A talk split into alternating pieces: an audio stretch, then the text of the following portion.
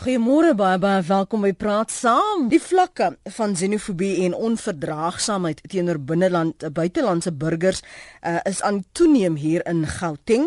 Die lewenspyl opname wat deur die Gauteng City Region Observatory gedoen is, toon dat 35% van alle respondente wil hê dat buitelanders huis toe gestuur moet word. 73% van swart respondente in Gauteng sê swart en wit mense sal nooit mekaar vertrou nie. En praat saam vanoggend vra ons waarom dan na al die jare is dit steeds so moeilik om rasseverhoudings in Suid-Afrika te bou en dan te versterk en geld dieselfde redes vir xenofobiese spanning. Jy kan saamgesels op 100 tot 104 FM al wat jy doen, jy stuur jou SMS na 3343. Elke SMS kos jou R1.50. Jy kan dit reggemaak op ons webblad. Dit is rsg.co.za of jy kan my volg en tweet by Lenet Francis 1 of dan nou vir ons bel op 089 1104553 089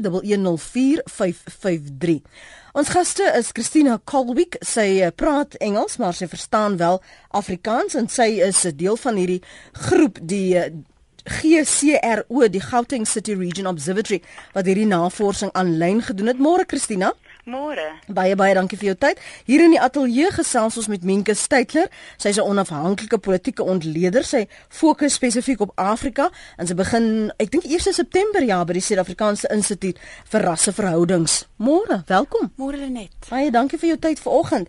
Telefonies gesels ons ook met 'n professor Reginel. Hy gee klas in teologie by Unisa, maar het 'n navorsing gedoen oor versoening en anti-rassisme onder jeugbewegings en wat gedoen kan word. Goeiemôre professor Nel. Goeiemôre Lenet, goeiemôre luisteraars. Christina gee eers vir my die agtergrond van waarom jy um juis hierdie navorsing gedoen het. Um Well, we are an organization we're set up um, by the Gauteng province, but we're a partnership between Wits University and um, the University of Johannesburg. And one of our key goals is to build the knowledge base to help make um, better decisions about the Gauteng region.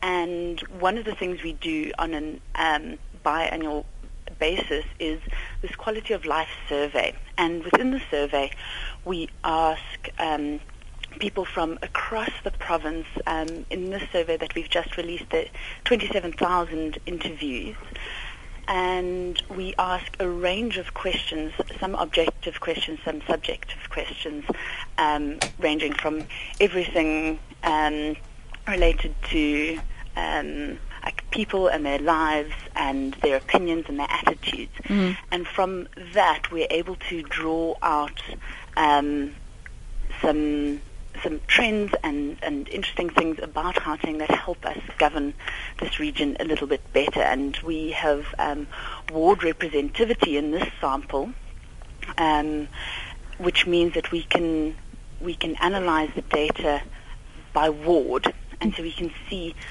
where the different hotspots are with um, with respect to the different variables. So goed, dit gee vir ons 'n idee van die soort goed wat jy gevra het want dit het spesifieke temas gehad en wat omtrent daardie uitslae het jou verras? Um well the the questionnaire starts off with um definitely objective type questions where we ask um about people's households um what what structure their their house is made of very similar questions to what are asked in the census um water um what water people have, electricity, those type of questions. But then we, we go further and we ask um, how satisfied people are with the services, how satisfied people are with government. And mm. then we start looking into people's lives and um, what they um, in uh, what their perspectives are on their um, personal lives. We ask about jobs. We ask about transport. We ask about um, um, migration, we ask about starting businesses, healthcare, mm. education. So we really do ask a, a very wide range. Weet ja. Ja. Maar die twee goed wat vir my uitgestaan het en ons kan nog nie alles dek vir oggend in in die program nie, ja. maar daar's twee dinge wat vir my vir my vreemd was is die 73% van swart respondente wat hier in Gauteng sê dat swart en wit mense mekaar nooit uh, sal vertrou nie. Ja. Wat wat wat waar vandaan kom dit? Well, that one comes from an, a question with those words exactly. Um, will blacks and whites ever trust each other?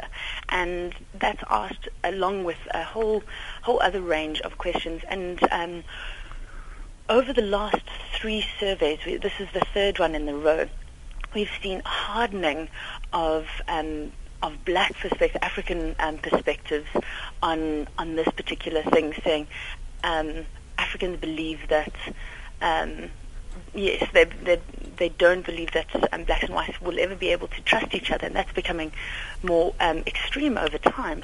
Whereas um, some of the other races are not quite as um, are not quite as obvious um, having that type of change. In fact, I think um, the white um, respondents seem to have eased on that side of things, feeling like they um, they will be able to trust each other at some point. Yeah. Um, so yes, it's very interesting, and we we've got some ideas of of that. But really, at the moment, this um, um, this is just the the first line, the headline results of this, and um, but we we have a feeling that it it might have to do with um, the people who are starting to become more and more disillusioned by um, the promise of a better um, life situation after apartheid, Mm. but are not actually seeing that, and so they're faced with um, the the opportunities that that they don't have access to, um, and um, and are, are are feeling that. So. Uh, kom ons laat dit gou eers vir daar. Ek gaan nou nou verwys na die ander aspekte wat belig is in hierdie navorsing wat jy gedoen het. Reggie, sy praat van ontnugtering wat daar waarskynlik bestaan. Um sien jy ook dit weerspieël in ons samelewing met die werk wat jy met jong mense doen dat swart jeug voel dat hulle sal nooit wit jeug dan vertrou nie? Ja, ek dink dit is uh ek kan ek kan bevestig dit wat uh uit die uit die navorsing na vore gekom het. Ehm um, uiteraard is daar vordering. Uh sedert uh 94.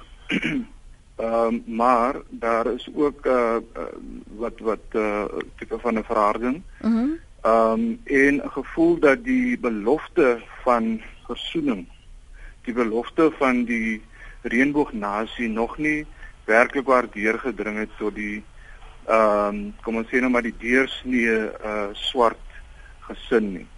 Uh daar is 'n klein groepie uh mense wat natuurlik nou uh, uh soos hulle sê uh um, goeie verhoudings het met die regerende party wat wat bevoordeel word. Uh maar uh, in die meerderheid van gevalle, kom ons sê nou maar die veral in die sogenaamde African, die kleurling brein en in die uh Indian gemeenskappe uh, sien mense, ervaar mense nie uh dat die belofte van versoening 'n werklikheid word nie. En daarom uh begin al hoe meer mense veral rondom grond uh rondom uh wat ons mos nou maar ken as die diensleweringproteste. Kwessie ja. Ja, mense uh, begin opstaan en sê um ons ons kan nie aan die een kant die regering vertrou nie, maar aan die ander kant um uh, het daar nie regtig 'n verandering gekom vir vir swart mense sedert 94 nie. Nou as ek net iets kan sê rondom die kwessie rondom xenofobie. Ek dink ons moet 'n baie duidelike kwalifikasie maak dat dit is nie uh vreemdelinge of uh, buitelanders uh in die breë nie. Ehm um, die die kom ons sê net maar vrees of die bitterheid is teen swart buitelanders uit uit uit uh, ander Afrika lande. Mhm. Mm Zimbabwe, Mosambiek en so voort. So ehm um, daar is iets van 'n uh, dieper uh kom ons sê nou maar uh, 'n dieper uh um, vrees uh of 'n dieper uh ontnugtering met uh veral uh kom ons sê kompetisie uh onder swart geleede. En uh dit dit hou natuurlik ook verband met met ons geskiedenis waar swart wees uh geassosieer is met ehm um, met die negatiewe en wit wees is geassosieer met skills, met vaardighede, mense wat uh as hulle inkom die land gaan verbeter. So, ek dink is is baie belangrik dat ons ook xenofobie ook nie maar net bloot sien as 'n vrees vir die vreemde nie, maar spesifiek 'n vrees vir die swart vreemdeling. Miskien vir jou jy's hier inbring Menke omdat jou jou fokus so sterk op Afrika lê. Is is dit wat aanleiding gee tot hierdie diepere vrees waarvan Reggie praat, die ontnigtering, die ontneming vir sommige? Ja, ek dink eh, mens kan eintlik op 'n manier kan mens die twee aan mekaar verbind. So as mens nou gaan na die ontnigtering toe, dit kom neer op ekonomiese vryheid. So ja, ons het nou vir 20 jaar het meeste mense politieke vryheid. So jy kan stem, jy kan sê wat jy dink, weet meeste van die tyd en so aan. Maar baie mense het nog glad nie daai belofte van ekonomiese vryheid gesien nie. So ek dink as mens nou kyk na versoening tussen wit en swart, dit het te doen met ehm um, jy weet meeste wit mense natuurlik glad nie almal nie, maar maar in die oë van die meerderheid van mense in ons land het wit mense ekonomiese vryheid. So ons besit ons eie huise, ons het land wat ons kan op boer en sulke tipe van goed en ehm um, waar baie van hierdie mense nog kyk na die regering vir iets soos behuising. En dit behoort eintlik te verander. Mense behoort vir mense soveel vryheid te gee dat hulle hulle eie huise kan besit. Mm. En ek dink dis hoekom mense voel hulle kan nie wit mense vertrou nie want ek dink hulle verstaan heeltemal hoekom dit nog steeds so is nie. Maar dan hoe dit met xenofobie dan verbind is ook weer eens die mense wat van buite van die buiteland afkom is gretige werkers. Hulle sal dit doen vir redelike eh, in aanhalingstekens min geld en hulle is hier om geld terug te stuur huis toe dikwels. Ehm um, en ek dink dit is ook dan vir Suid-Afrikaners moeilik om om om om om te aanvaar juis omdat hulle nie self politieke vryheid het nie. Mm. En ehm um, maar dit is baie baie ernstig. Ek self bly in Braamfontein en ek spandeer tyd ehm um, saam met mense van ander lande, maar ook saam met baie Suid-Afrikaners natuurlik en swart Suid-Afrikaners ook en mense word, jy weet Zimbabweërs, Somaliërs uh Mosambikers, hulle hulle word geteken definitief en dit is vir hulle nogal 'n vrees 'n vreeslike ding. Ehm mm um, ek dink sedert 2008 toe die eerste of die grootste geweld uitgebreek het, is daar 900 mense dood en ehm um, die die die ehm um, Lauren Landau van die um Center for African Center for Migration and Society mm. het gesê in 2011 is daar 120 mense dood, 140 mense in 2012 en verlede jaar is daar 150 mense dood spesifiek net oor waar hulle vandaan kom, waar hulle gebore is. Geen ander regte rede nie. Um en jy weet dit is dis moeilik, veral as mense ook dink baie van hierdie lande het vir ons mense skuilings gebied gedurende die apartheid jare en nou kan hulle nie skuilings self hier kry nie. Ehm mm. um, maar ek kan verder en verder praat. Ek gaan nou nog veel vra ja. verder praat. Reggie, so so dit is bietjie beperk en ja. net so 'n laaste punt voor ek jou groet Reggie. Watter inisiatiewe um, werk in wat jy met die werk wat jy doen om hierdie onbekendes bymekaar uit te bring. Wat jy, wat ons net vanoggend miskien sê, goed, dank is hierdie 'n uh, 'n program of 'n inisiatief waarop 'n mens sterker in die toekoms kan vestig sodat jy daardie vrese en daardie wantroue stelselmatig kan afbreek.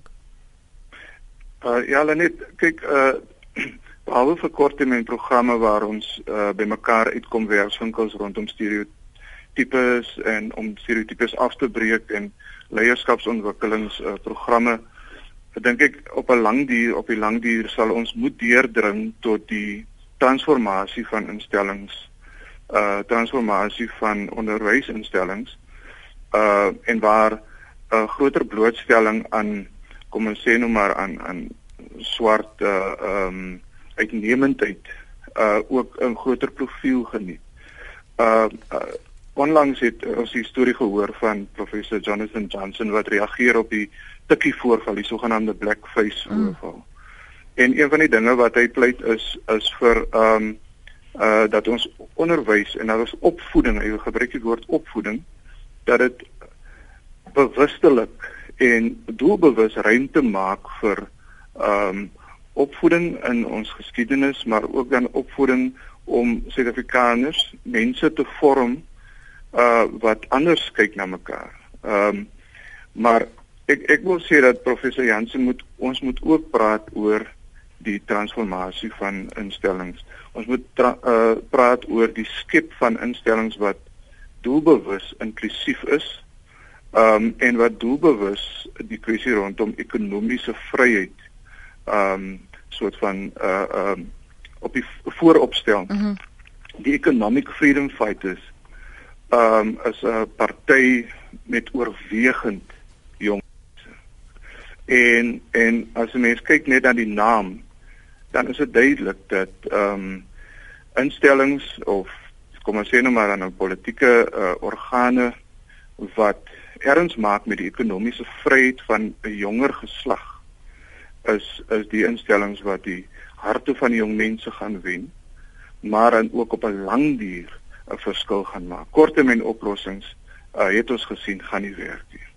Wel dis waar ons vir eers ons gesprek met jou ongelukkig moet laat weens jou tekort ja. aan tyd professor Reginald dankie vir die saamgesels. Hy gee klas in teologie by Unisa en het navorsing en doen nog steeds navorsing oor versoening en anti-rassisme jeugbewegings. En soos hy sê die verwysing dat ons dalk doelbewus inklusiewe en ekonomiese vryhede moet skep in die sin vir die instellings wat daarop fokus. Ons gaan nou nou verder gesels met my ander twee gaste Christina uh, Colwick. Um, sy is deel van die Gauteng City Region Observatory haar insigte te hoor oor die ander aspekte wat uh, aangeraak is in hierdie navorsing. En Minkie Steytler is 'n onafhanklike politieke ontleder. Sy sit met my hier in Johannesburg. Die tyd is nou 23 minute oor ag. Ons vra en praat oor rasseverhoudings in Suid-Afrika waarom dit steeds so so moeilik is om dit te versterk en en of daardie vrese wat die gaste nou belig het of dit indirek inspel op hierdie xenofobiese spanning wat ons sien wat is jou ervaring Die tweets wat ingekom het tot dusver Juanita Gale wat tweet ek dink een rede kan wees uitlanders maak spaza shops links en regs oop munisipaliteite laat dit toe en die locals is keelvol. Christa de Beer sê dis seker maar net 'n natuurwet. Kat en hond is diere en hulle vertrou mekaar ook nie. Ons praat oor die wantroue en vrese wat daar bestaan onder Suid-Afrikaners en waarom ons sien dat hierdie xenofobiese spanning so toeneem in Suid-Afrika nie net in Gauteng nie, maar eh, maar Minke Steytler het vroeër verwys hoe dit oor die jare nou al reeds opgebou het. Kom ons hoor gou wat het Andre op die hart. Andre praat gerus saam. Môre. Net goeiemôre. Maar ek het dus so geluister na hierdie mense wat gesels het. Hierdie is 'n gewellige ingewikkelde probleem per se. Jy weet, die situasie kan beredder word, maar jy moet 'n verantwoordelike regering hê. Op die oomblik het ons seker die onverantwoordelikste regering in die wêreld want daar word nie gekyk na die situasies in ons land en probleme word nie opgelos nie. Dit gaan hier uitsluitlik oor selfverryking. Ek dink nou maar net oor die naweek, hierdie kerel wat nou die val moes vat vir die Gupta landing. Hy kry 'n pos in die Nederlande word bevorder. Ons het 'n president wat van die uh, verhoog afsing Gee my my masjiengeweer en wys ek julle hoe skiet ek die blankes. Ons is 'n mal mense in die vorm van lemma wat sê ek sal die grond by almal wegvat. Jy kan nie grond wegvat en grond eet nie. Grond is 'n produk wat gebruik moet word om ons land se mense te verryk. Goed. Nou kom hier mense van Zimbabwe en daardie lande waar armoede absoluut aan die orde van die dag is. Nie by ons is armoede, maar instromingsbeheer is afgeskaf, dis nie word nie toegepas nie. Nou kry jy mense in stroom in en hulle probeer hier 'n lewe maak. Mugabe het 3 kwart van sy mense Suid-Afrika toe gejaag. Daardie mense soek 'n heenkome hier. Nou het hulle inisiatiewe wat hulle aan die dag lê. Ons eie mense sit en kyk. Hulle wag iemand anders moet dit doen. Daar word te veel. Ons is 20 jaar weg van blanke regering. Daar word nog steeds verwag die blanke moet alles doen. Die blanke is verarm. Hoe kan die blanke alles doen die wette wat gemaak word? Goed, Andre, kom ek gee vir kom ek gee vir vir maar ek hou nie so vas nee nee, hou nie vas. Ek dink jy het nou jou punt gemaak. Ek kyk so as nou al Nee, nee daar's nog iets wat ek wil sê. Goed, kom dan. Uh, jy jy vat jou wette. Jou wette wat gemaak word, maak dit vir besighede onmoontlik om vooruit te gaan, om werk te skep, om 'n ekonomiese welvaart te skep. Goed. Daar lê groot probleme en dit is waar dan hierdie wantroue wat geskep word van bo af, 'n vis vrot van sy kop af en ons vis is vrot. Ons moet 'n ander vis kry. Goed. Dis die probleem. Andre net 'n regstelling want dis 'n persepsie wat dan versterk word as ek jou nie gaan regstel nie. Imsumi wan beteken nie gee vir my 'n masjien gewil dat ek die blankes doodskiet nie, hoor. Hy het dit gesê hoor.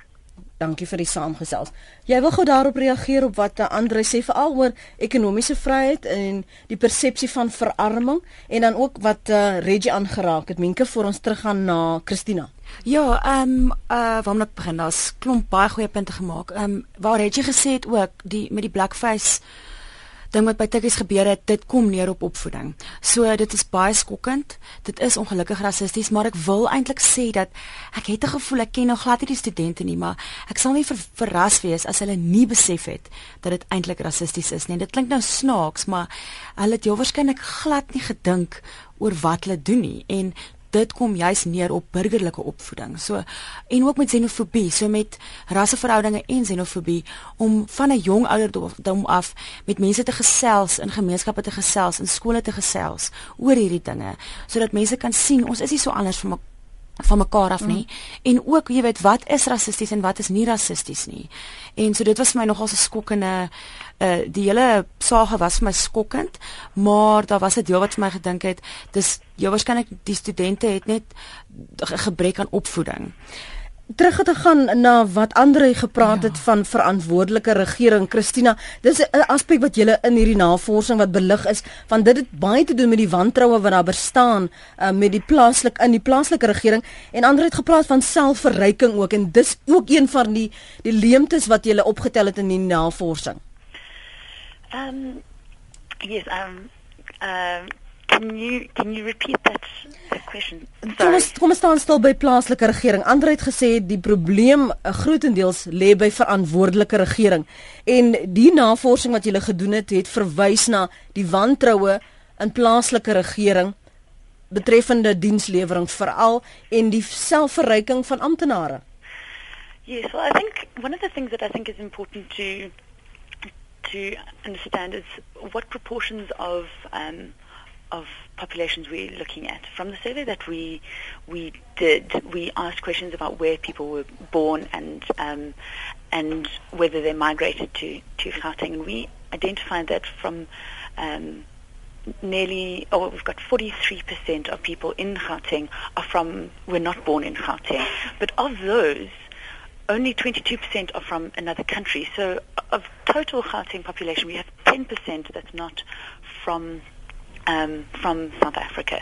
Um, so relatively small population. It is um, compared to the, the, entire, but I think um, I think there's there's definitely um, a point of um, where people foreigners coming in, and there's definitely a perception that that they are taking job opportunities, and you can see this. Uh, when you look at the um, the respondents' attitudes to foreigners across different municipalities in Gauteng, you can see that within Ekurhuleni, Johannesburg, and Tshwane, there's a um, well more Ekurhuleni and Tshwane, Johannesburg, slightly lower, but all of them have relatively high.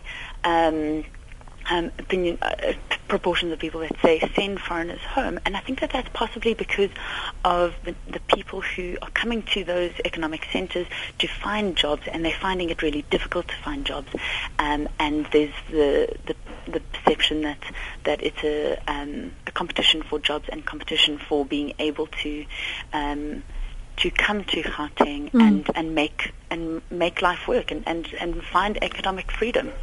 Um, so those opportunities that, that people are hoping to find in Gauteng, um, they're not finding as much as they, they think that they should.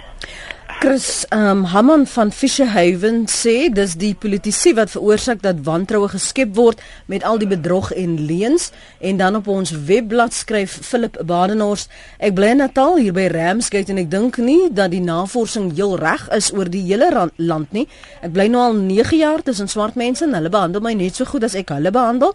Dan kyk ek ook na hulle huise net soos hulle na my huis kyk as ek nie hier is nie. En die kinders groet my altyd baie mooi en as ek iets het om te gee dan doen ek dit graag. Ons praat ver oggend oor uh, waarom hier ons hierdie spanning in Suid-Afrika xenofobiese spanning ervaar en of dit verband hou um, indirek verband hou met die rasseverhoudings in Suid-Afrika. Die navorsing wat Christina Golwick gedoen het, sê onder meer dat 73% van swart respondente wat aanlyn gevra is, uh, hoe hulle wantroue vertroue sien, sê swart en wit mense sal nooit mekaar vertrou nie. Dit was 73% van daardie respondente wat so geantwoord het.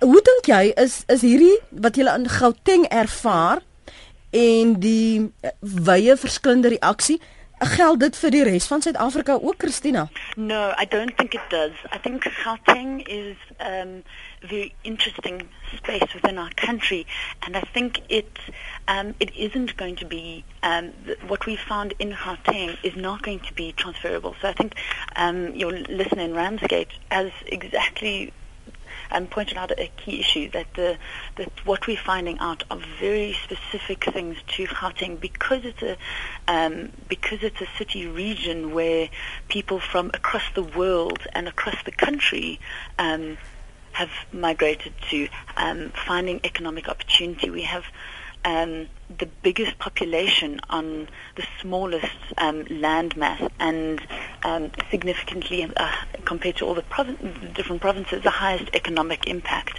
So it's an interesting space where people come who don't necessarily, um, who are coming to Gauteng for a particular purpose. Um, and so you're getting um, very different combinations of people, but also different challenges of um, service delivery, mm. infrastructure development, um, and and I think some of the the challenges that that um, existed 20 years ago have been um, have been made um, more challenging because of the rate of population growth that we've seen in Gauteng. Mm. It's both an opportunity but also a big challenge, um, and so I think I think the we definitely don't have a similar similar situation to the rest of the country no. Is dit ook waarom ons as as jy ongemak ervaar die bedreiging groter sien want jou posisie is besig om te versleg en jy oënskynlik vir jou is die ander persoon wat maar binnekom se posisie be besig om te verbeter ja. en dis ook hoekom ons 'n toename in hierdie aanvalle sien menke. Ja, dit is ehm um, dit is baie waar wat wat Christina sê oor Gauteng. Ek dink is redelik 'n intense plek. Ehm um, dis uh, een van die rykste provinsies. Ek wil amper sê dit is die rykste provinsie in Suid-Afrika. Mm. mense bly ongelooflik bo op mekaar.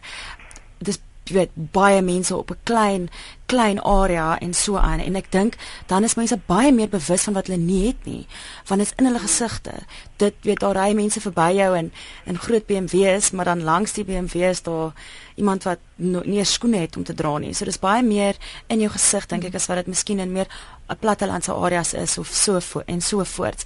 Maar regtig dit kom alles neer. Ja so die ongelykheid is in jou gesig.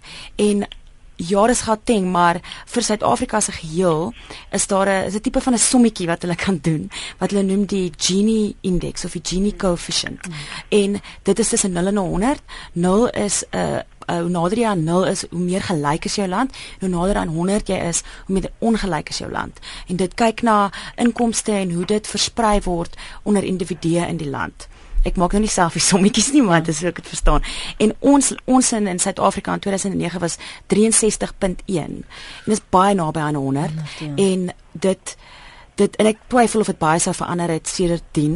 Hm. Dit sou jou waarskynlik miskien vererger het. Hm. En en en dan om dit terug te bring na ekonomiese vryheid want ongelykheid word al hoe groter hoe minder ekonomiese vryheid mense het. En as ek praat van ekonomiese vryheid om net op te tel by wat Andre gesê het, ehm um, die regering het regtig 'n verantwoordelikheid hier.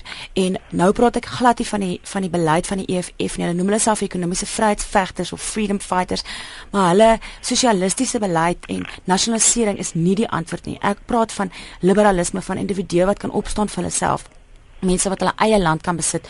Ek praat eintlik van privatisering ook en dat dit vir mense eintlik meer gaan beteken. Hmm. En dis waar ons regering inkom want regtig hulle hulle hulle het 'n verantwoordelikheid daar's 'n verantwoordelikheid op die regering om hierdie versoening mee te bring en al hoe dit gaan gebeur is om ongelykheid minder te maak en hoe ongelykheid minder gaan word is meer ekonomiese vryheid en dit is nie deur sosialistiese nasionalisering beleid nie dis deur te kyk na na na na um weet die vryheid van individue die vryheid kapitalisme ons eintlik sê kapitalistiese vryheid privatisering, mm. besigheid. Mense moet hulle eie besighede kan begin. Hulle moet hulle eie besighede. Hulle moenie hoef te kyk na die mm. regering. Ander het dan 'n verwys uit uitgesê ja. rondom dat mense nie die geleentheid kry nie want daar's te veel uh red tape as ware. Presies, presies, ja. Kom ons hoor wat het Henry op die hart. Henry, môre praat saam.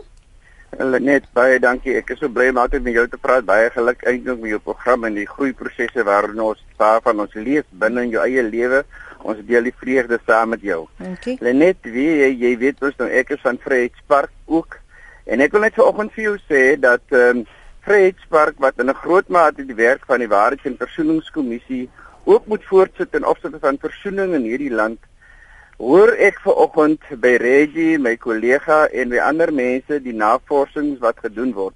Ek wil ook net vanoggend daarom die goeie nuus bring dat daar verskeie projekte in hierdie land is waar daar spesifiek gewerk word vir versoening. En een van daardie artikel 9 organisasies is Vryheidspark. Met baie sukses kan ek ook vir jou sê, het hulle verskeie versoeningsprogramme op die oomblik in hierdie land geloods. Mm en ja, ons het die navorsing wat ons nou weer vanoggend hoor. Bygesê, Vrydag was ek in Regina Mundi saam met die president. Mm waar die minister van sosiale ontwikkeling Glamini weer eens 'n beroep op die kerke en die sosiale instellings gedoen het om die werk te doen wat ons in die apartheidjare gedoen het. En dit om te werk vir versoening, om hierdie groepe wat so ver uiteengestrengel is om hulle bymekaar te bring. En daarom wil ek ook vanoggend die positiewe boodskap bring. Ja, daar is aktiwiteite soos op Calvinia, soos op Woester, soos in verskeie ander dorpe waar daar spesifiek gewerk word in programme vir versoening. Maar waar ons die oproep ook moet doen op geloofsgemeenskappe en ander instellings, universiteite, soos byvoorbeeld die Universiteit van Stellenbosch, so professor Erwin uh, Swelle, soos byvoorbeeld Dr. Seroti wat hande gevat het om nou saam met ons te werk om versoening veral op die jong mense te bewe te bewerk in die hele Suid-Afrika. So daar is daar is ook progressiewe programme om hierdie goed teen te werk. Dit is 'n goeie boodskap wat ek wil oordra hulle net. Goed. Baie dankie vir die saamgesels. Dis Henry daar van die Suidkamp. Jy kan reageer op wat hulle sê.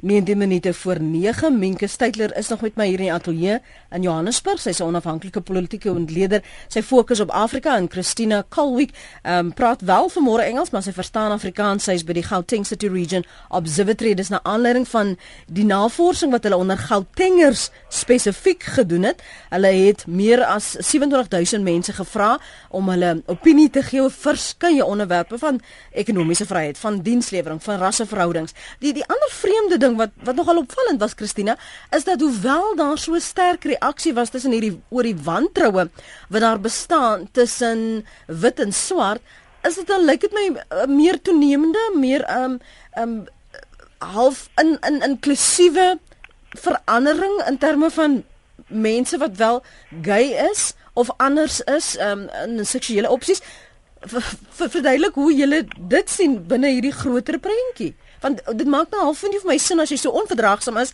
maar op 'n ander vlak is jy tog wel inklusief of Ja. in, insluitend Yeah. Um, I think this this survey was the first time that we um, ever asked anything um, about um, LGBTI issues. Um, and what was what was really encouraging um, with the, the results is like by far the strongest um, opinion was that um, that gay and lesbian people deserve equal rights with other South Africans, and and there aren't generally um, negative attitudes towards um, but towards gay and lesbian people. And um, but the the difficult thing is there are a few um, there are a few um, people, percentage of the population, who believe that it's okay. I think we got two percent of our sample who said it's acceptable to become to be violent towards gays and lesbians. And so, although it's a very positive and an encouraging, um, an encouraging result that. Um, 81%, um, by far the majority of people say it's completely unacceptable. Um, we do have quite a small percentage of people who do believe that um, that it's it's acceptable to be violent, and and I think that that's one of the things we need to to be aware of as a society that. Um, that violence um, towards things that you do not agree with is is not going to be a way of, of solving our problem, problems. And just to touch back to um, to your recent caller, I think although there are some some negative and some some alarming things from our survey, the results from it. I think in some ways it, it's also quite an empowering survey because a lot of the things that we are finding um, are our most shocking are, are things that individuals can can change in their lives. People, the, we notice quite low participation, and and that's quite an important aspect of, of civil society and that make our, our city region um, a positive place. And, and so individuals need to make sure that the decisions that they're making on a daily basis are positive, not just for their individual lives, but, but for the society that we mm. live in. And, and I think that that is in some ways a very positive thing that people can say, okay, well, these are challenges that we're facing. I actually, me personally, can play a role in improving that situation. So aktiewe burgerskap waarna jy verwys. Yes, absolutely. Ek gaan nou vir jou kans gee min kyk hoe ek hoor hoe haal jy al die passie van Anoniem in Pretoria, dankie vir die aanhou môre. Dis kwart voor 9. Praat gerus. Hallo Lenet, ek wil ag. Ja. Right. Ag Lenet, ek wil net so 'n bietjie gesels uit 'n professionele agtergrond uit. Uh maar voor dit wil ek daar moet ek twee goed van my hart af kry. Die eerste een is en miskien gerig aan Menke, kan ons nie asseblief hierdie twee studente dametjies nou maar los nie op pad kantoor toe ek nou weer verby 'n hele klompie swart seuns gery wat op die straathoek staan met 'n wit gesig. Nou is hy nou 'n rasis omdat hy sy, sy gesig wit geverf het en kom hy van 'n swak opvoeding omdat hy sy, sy gesig wit geverf het? Nee, glad nie. Hy staan op die straathoek met sy blikkie en sy wit gesig. Hy is nie rasis nie. En tweedens Ek dink ons met hierdie Gini faktor in Suid-Afrika moet ons nie te veel oorspeel nie. Wat baie belangrik is, ons het die tweede hoogste Gini faktor na Brasilia in die wêreld maar maatskaplike toelaas ten opsigte van biljoene rande wat uitbetaal word word buite rekening gelaat as dit kom by Gini Factor. Right, professioneel. Ek is nou al vir 43 jaar lank by dieselfde professionele organisasie in Pretoria.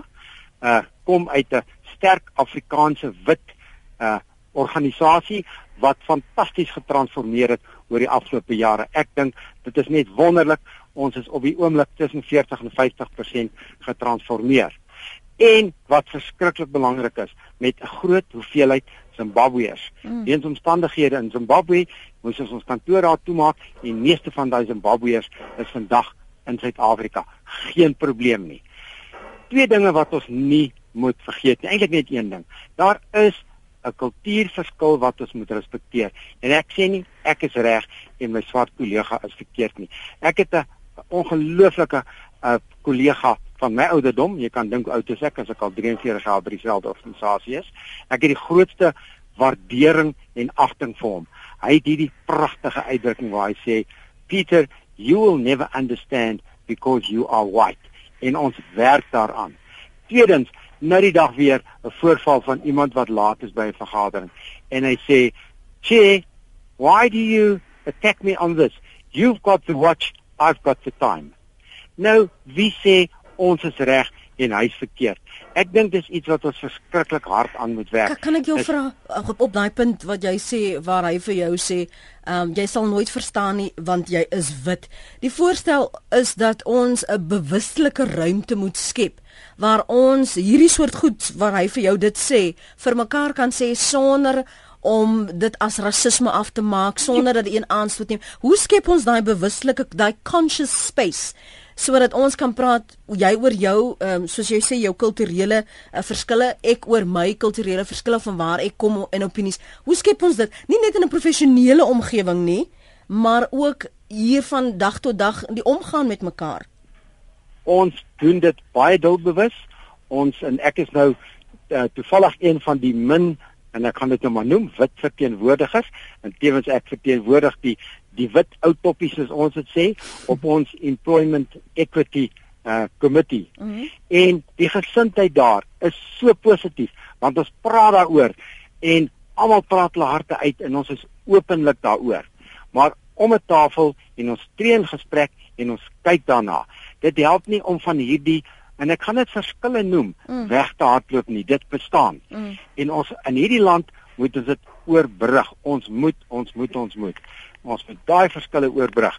En altyd net vir onsself sê maar ek moet nie dink ek is reg nie Goed, dankie vir die saamgesels. Dis anoniem wat daar sy mening gee. Kom ons praat verder. Onderwyser vir huiswerkers skryf hier op ons webblad. Ek gee by ons kerk gesels en skryf klasse vir nagenoeg 74 huiswerkers. Na aanleiding van die berig vra ek hulle in die klas wat hulle opinie is. Mevrou, ons kinders kry nie werk nie. Ons kinders kan nie self uh, werk net omdat daar miljoene Zimbabweërs en Mosambiekers in Suid-Afrika is. In hulle aan lande is hulle skole baie goed. As hulle hier kom, praat hulle gou vir hulle 'n werk los. Hulle moet teruggaan. Dis 'n persepsie wat uh, sy weerspieël wat in haar klasse gebeur. En as ons nou kyk na wat mense tweet hierso by Lenet Francis 1, Marine Opperman tweet: Ons huidige regering is besig om van niets af rassehaat aan te hits. President Zuma laat eenvoudig eenvoudig hatige uitsprake toe. Ons gesels verder met Minke Steytler rakende hierdie bewustelike ruimte wat geskep moet word. Wie se verantwoordelikheid is dit? Dit is die gemeenskappe en skole en so voort. Dis fantasties. Een van die inballers het genoem van alles wat hy by betrokke is en hoe hulle gesels en hoe hulle met die jeug werk en dis absoluut fantasties, maar dit is nog steeds die regering se verantwoordelikheid. Daar moet politieke wil wees. Maar nou, wat nogals opgewon, wat nogals 'n uh, eh, baie oulike ding is wat Christina ook gesê het is, so jy skep bewuswording onder mense dat hulle as individue het die weet hulle kan eintlik 'n invloed hê. Hulle kan vir hulle self die lewe makliker maak, maar ook vir die samelewing as 'n geheel. Maar om ook vir mense te laat verstaan dat die regering werk vir jou eintlik jy werk vir die regering en ons land is daar baie hierdie idee van alles wat die regering doen, ons het nie 'n invloed nie, ons kan nie hulle teenstaan nie, ons kan nie dit, ons kan nie dat nie. En in 'n demokratiese land behoort dit nie so te wees nie. Mense behoort te weet dat jy kan eintlik tot op regeringsvlak gaan en sê ons is nie gelukkig met dit en dit en dit en ek weet mense doen dit ook, hmm. maar ek ek is betrokke by ek is ook betrokke by die konstitusionele hof of constitution hill soos ons dit noem en ons sien 2000 graad 11 graad 12 se ja, jaar mm -hmm. en ons leer hulle oor die transformasie bietjie van die geskiedenis van ons twee tronke by constitution hill bietjie van die geskiedenis in die hof in wat die hof doen hoekom ons 'n grondwet het en dan gesels ons ook met hulle ook oor die rol van die jeug wat transformasie is en hulle regte en so voort en ons plant 'n saadjie deur vir hulle te sê wanneer jy nou kan stem wanneer jy politiek kan betrokke raak, doen dit. Staan op. Staan op vir jou gemeenskap, vir jou klein groepie mense, vir jou graad by die skool, maar besef dat hulle werk vir jou. Jy het hulle in bewind ingestem tegnies hmm. en en en en jy kan van hulle vra wat jy wil hê. En dit is fantasties om te sien hoe die jeug regtig huis toe gaan en ons werk met um met met jeug van skole wat glad nie die geleentheid kry om ooit uh, oor sulke goed te te leer of Johannesburg mm. toe kom en so voorts nie. En ek dink net om stadig maar seker, maar om tog daai boodskap deur te kry. Die regering is verantwoordelik. Weet that's where the buck stops, soos mm. die Engelse sê. En ehm um, kan ek net onderbreek ja. rondom ehm um, anoniem het ook daarna verwys Pieter het daarna verwys dat die die blackface uh, insident ja. gesien ons hierdie voorvalle omdat daar nie genoegsame bewuslike ruimtes geskep is oor die jare waar ek en jy so met mekaar kan, kan praat nie. Dis dit hoekom ons hierdie insidente sien? Ja, en dis al rede hoekom ek dit vroeër opgebring het. Was net as 'n voorbeeld van wat gedoen kan word. Ek het nou nie gesê wit kinders het minder opvoeding as swart mm. kinders of enige sulke goed nie, maar mens kan nou vir ure lank hieroor praat oor stereotypes en so aan.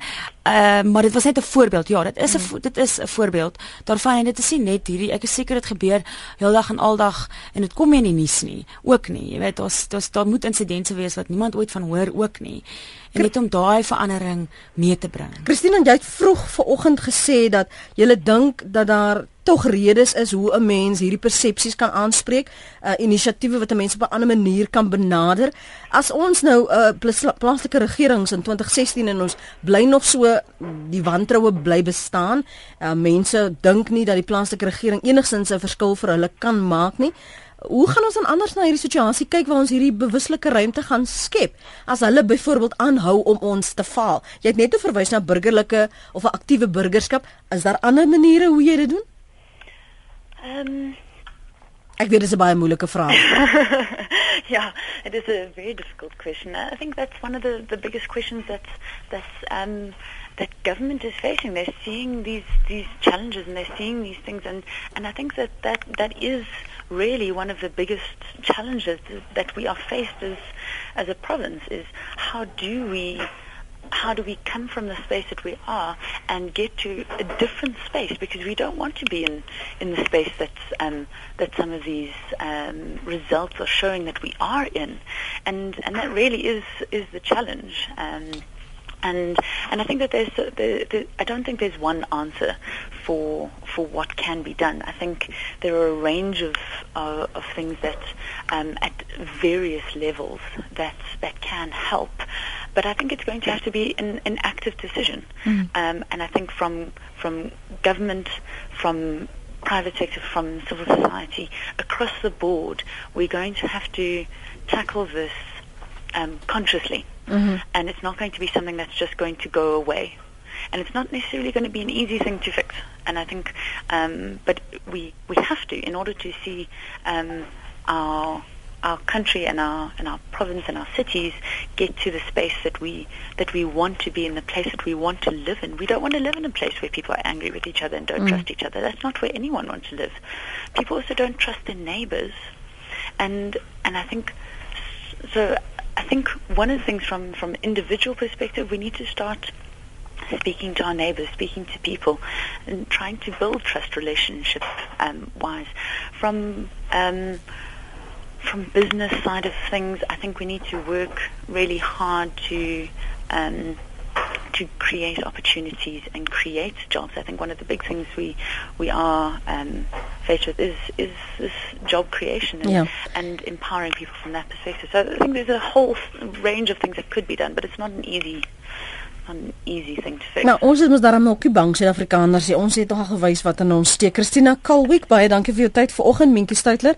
Dankie ja. ook vir die saamgesels en dankie professor Regger Nel. Lenet, hulle kan ook die jeug en volwassenes leer dat afbreek en vernietig en brand niks regmaak nie, maar net meer afbreek. Dink net as ons almal dit begin doen, dis verkeerd, sê Maggie in Oos-London.